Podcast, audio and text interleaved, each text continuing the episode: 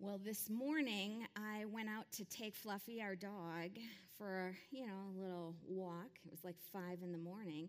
And when I opened my front door, I saw Jason, who is on slides for the second time today, rocking it back there, by the way. And uh, so I said to Jason at five in the morning, um, Hey, good morning. And he's like going for a run because apparently some people do that at five in the morning. Rub off on me, would you? And, uh, and I, I teased him. I said, um, I said, "Oh, are you heading over to get ready for sliding this morning?" and uh, and he joked back and said, "Yes, I'm going over to mix up all the slides. So you just follow me." And uh, so. I, I just want you to know if you like this sermon, all the credit to Jason. If you don't like the sermon, same. Anybody, um, anybody around here heard about this pandemic? like, remember when people were calling it extended spring break? extended spring break. Like, if that is not some serious false advertising, I don't know. Uh, it's definitely more like a long marathon than a week on the beach. And uh, when it comes to marathons, you know, there are like different lengths. You have the half marathon, you have the full marathon, and then you have the ultra marathon. Some of you know about this because you have done ultra marathons, but ultra marathons are not measured in like meters, um, it's more like zip codes long, right? That's the ultra. You're, you're just running for days and days. And uh, in 1983, when I was eight years old, uh, there was an ultra marathon in Sydney, Sydney, Australia. And tough, dedicated athletes showed up to this ultra marathon, and they were mostly, you know, in their 20s and early 30s, and they had like mostly aerodynamic gear on, mostly like really great shoes sponsored by companies like Nike and Adidas. Adidas, how do you say that? Adidas? Adidas. Clearly not a runner telling you a running story. they, um, they were all standing up and running against like some of the greatest athletes in the world at that time. And then there was this guy. Cliff Young. Cliff Young was a toothless 61 year old potato farmer. He had lived, grown up in like a one room hut with his six brothers and sisters through the Great Depression. He showed up on the starting line of that race uh, in overalls and Wellington boots, like rain boots.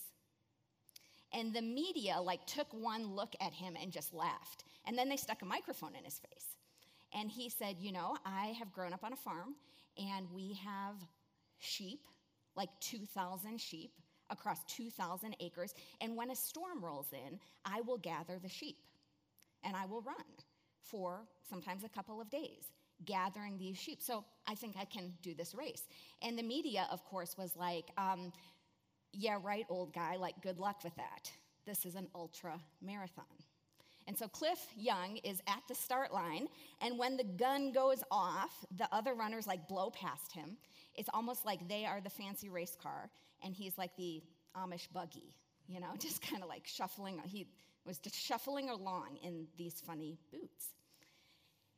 And when night came, exhausted from like 17 hours of pushing their bodies to the limit, the racers made camp at the side of the road. They slept. All of them except for Cliff Young. Like nobody had told him that the way to approach an ultra marathon in that time, in that day, the common wisdom was like you run for like 17 hours and sleep for six, or run for 18 hours and sleep for six, something like that. No one had told him that. No one had told him that was the way to do an ultra. Like he didn't have any fancy trainers. He didn't have any like personal coaches coaching him. The only training that Cliff had for that moment was like the common, ordinary moments of everyday life on a farm. The only training he had for that moment was ordinary life, the things he did naturally, practiced each day. So Cliff Young shuffled down the highway for five days, 15 hours, and four minutes straight. And he broke the all time record for ultra marathons at that time by two days. And when he crossed the finish line, he was actually handed a check for like $10,000. He didn't even know there was a prize for this race. So he's handed this check for $10,000. And he's like, Well, I shouldn't get this when everybody worked just as hard as me. And so he divvied up the money among racers and walked home without a penny extra to his name Cliff Young. You know, there are marathons in life, and there are ultra marathons. And perhaps we are in a bit of an ultra marathon right now. The scriptures say that the life of faith can be compared to running a race. Hebrews t- chapter 12, verses 1, 2, and 3 say this Therefore, since we have so great a cloud of witnesses surrounding us, let us also lay aside every hindrance and the sin which so easily entangles us. And let us run with endurance the race that is set before us, fixing our eyes on Jesus, the author and perfecter of faith, who for, for the joy set before him endured the cross, despising the shame, and has sat down at the right hand of the throne of God. For consider him who has endured such hostility by sinners against himself, so that you will not grow weary and lose heart. We're starting this new series today called Second Mountain. We're borrowing that title from a book written by David Brooks where he just talks about there being two mountains in life, like the first one kind of being about the establishment of our ego, success, proving our worth, showing that we're good enough, and the second one being about something much different. And to frame this series, we are just going to be looking at the life of Jesus and so today we're starting in this passage in Hebrews. It says, Let us run with endurance the race that's set before us. It's interesting in this scripture that there's this metaphor of a long race that's given to describe the life of faith, the journey of faith, the Christian life. The life of faith is a matter of endurance. It is a matter of struggle. It is a matter of, of you know, difficulty. Like, of course, there's victory. There's victory now. There's victory at the end when we cross the finish line. But between now and then, there is struggle. In fact, the little Greek word translated race in this passage is agona. It literally says, like, let us run the agona. Agona is where we get the English word agony. Isn't that interesting? Agony.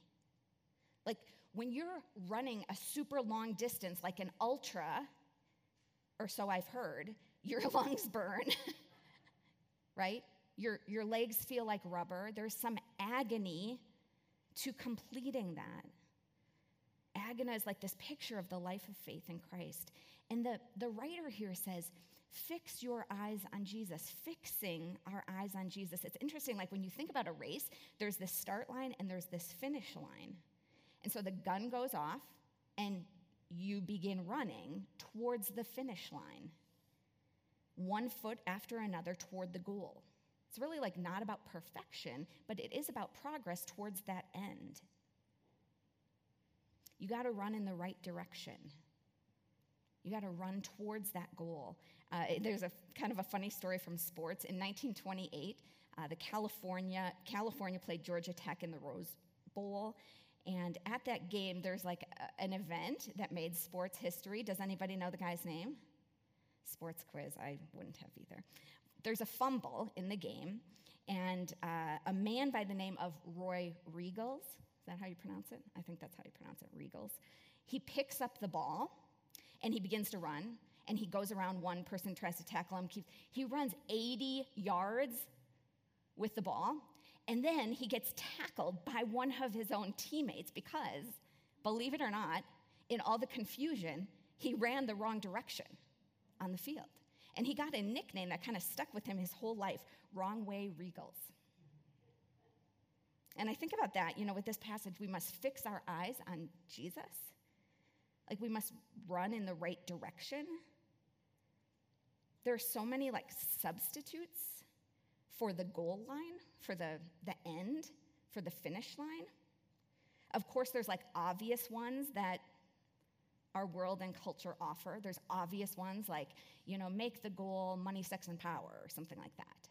But there's also much more subtle ones, subtle substitutes to fixing our eyes on Jesus. Things like morality, things like church involvement, much more subtle ones. We can, you know, fix our eyes on a charismatic leader, someone we like to, to follow. We can fix our eyes on social change, spiritual formation. We can fix our eyes on a political candidate. We can fix our eyes on our own comfort, security. We can even fix our eyes on just making a life of meaning for ourselves. Certainly, these things can matter, but the text says fix your eyes on Jesus.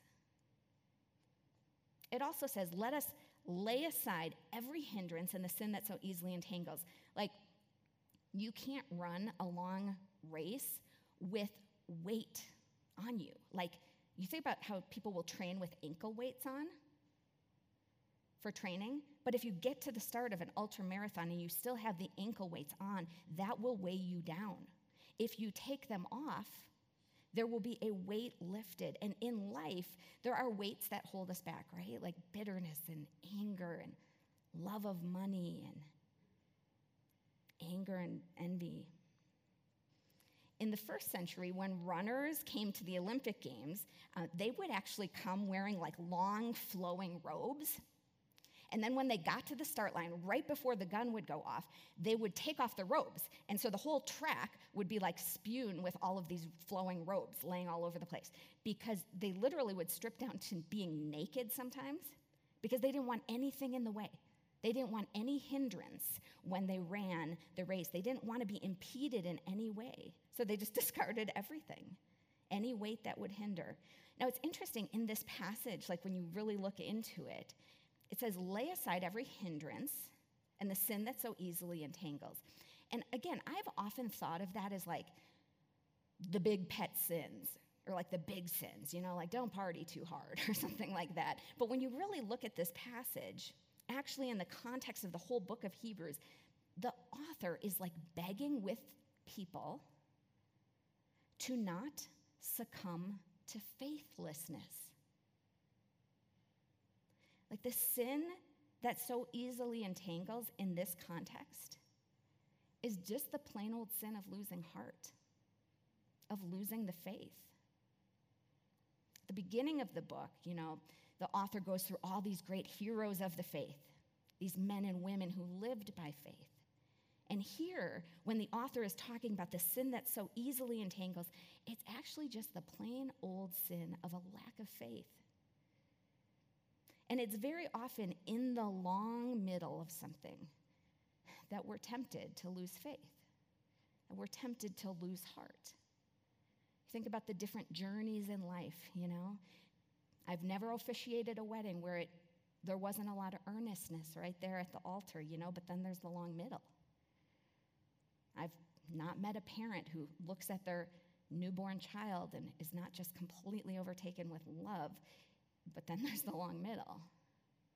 And this idea of the life of faith being like a race, like a long, there are these long middles. And the author here is just basically saying, like, pay attention to not lose heart, to not lose faith. The Christian life begins in faith and is sustained by faith like every day. So it's almost like, I see this almost like this sacred scripture. It's like coming to us through history like an arrow, straight into the middle, the long middle of a global pandemic that has no clear end in sight. And it's like the author just is shooting these words straight at us through history, saying, Don't lose heart, don't lose faith. Do you notice that in this little section of scripture, there is one word used three times? Did you notice what it is? Endurance. Three times endurance, endure, endurance. It's the main theme of this section. Like if you were um, trying to steal second base or doing like the 100 yard dash, you need speed. But if you're doing anything long distance, you need endurance. Endurance is what's critical. Like, it's like we're more in a marathon right now. And Cliff Young, he ran with an awkward, goofy looking sort of like shuffle. He's like shuffling along. In fact, they started to call it the Cliff Young shuffle, and you know, people said like the conserved energy. That's how I naturally run, but that was his, his strategy. All, all through the crowd watching him in that ultra, people were like laughing at him. I mean, people were calling out to him, Get that old fool out of here. Before the race began, he actually took out his false teeth because he said that they rattled and bothered him when, when he ran. So he didn't have the best gear, you know, he didn't have the finest trainers. He had no special training, just life. And here's the thing like at the moment of crisis in life, we have this illusion, this idea that like people rise to the occasion in crisis. You know what usually happens in crisis?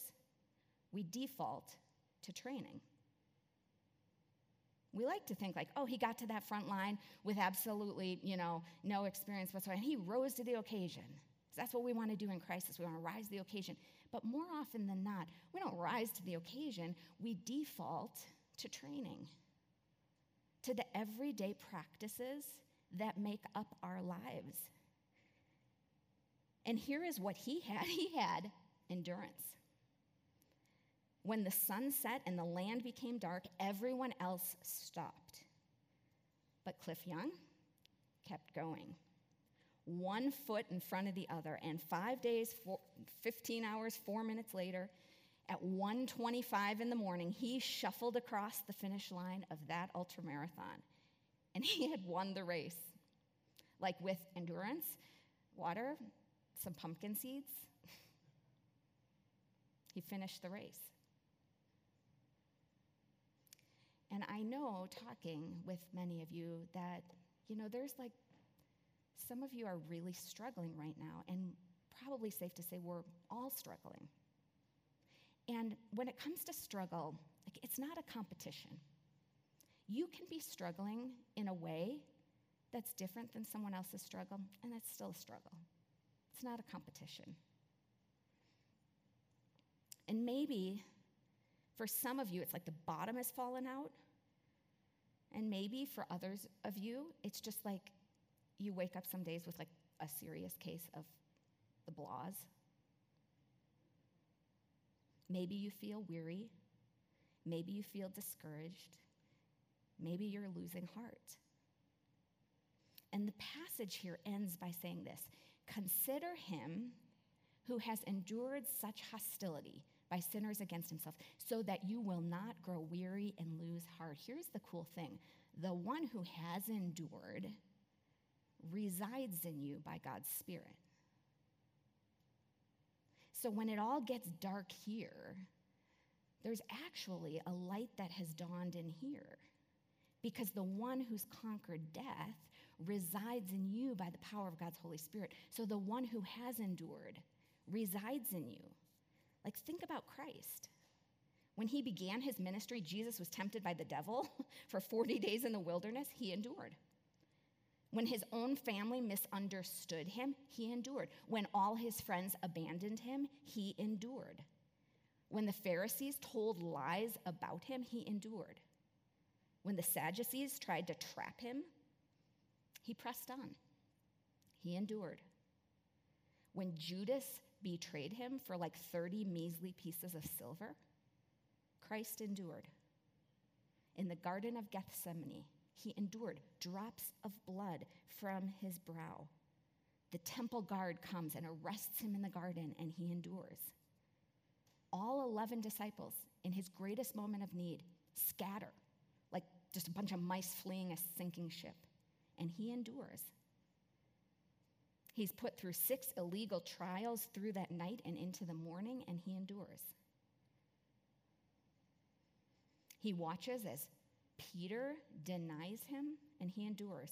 The crowds are crying out around him, crucify him, and he endures. He could have called like 10,000 angels to come and take him away, rescue him in that moment, but he endures. He watches Pilate, who just washes his hands, gives him over to be crucified. He sees the soldiers mock him and he endures. He carries that cross on that Via Dolorosa Road outside the city gates and he endures. And then they put him, you know, in between heaven and earth, in between two thieves, and he endures. And Satan comes against him with all the power of the forces of hell on the cross, and he endures. He even feels that God has forsaken him. My God, my God, why have you forsaken me? And he endures. And after he endured, on that third day, he rose again. We sing about it in that old hymn. Remember that old hymn, uh, Up from the grave he arose with a mighty triumph o'er his foes. He arose the victor of the dark domain, and he lives forever with his saints to reign. He arose, he arose. Thank God Almighty, he arose. Because the one who endured and arose resides in you and I. And so when it seems like everything is so dark, you know, we live by faith, not by sight. If we live by sight, we just look around and, like, there's a lot of reasons to be discouraged. But when we live by faith, fixing our eyes on Jesus, the one who endured, remembering that, like, even when it gets dark, like that one song says, you know, even when I feel surrounded by the darkness, maybe that's like the shadow of your wing.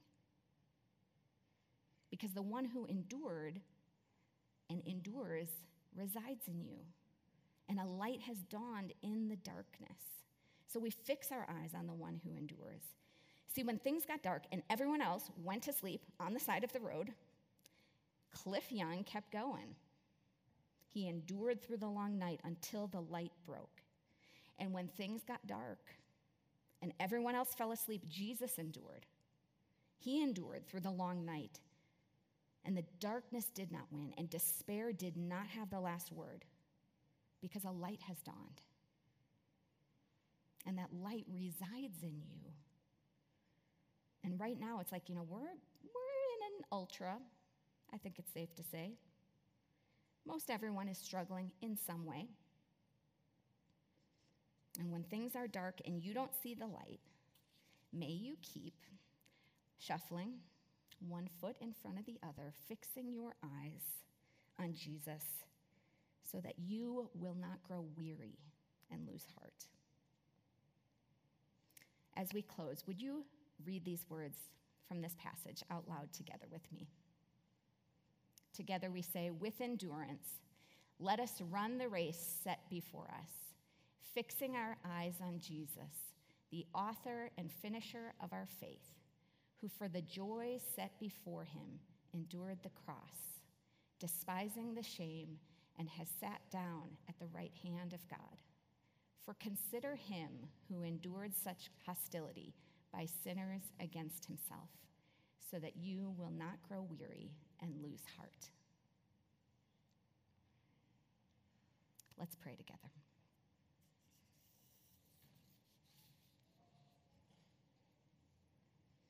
God, you are good, and your love endures forever. We rest in you, even when we feel surrounded by darkness. We thank you that your love endures forever and that your eternal light shines in the darkness. Give us eyes that see by faith, not by sight. In the name of the Father, and the Son, and the Holy Spirit, one God and Mother of us all. Amen.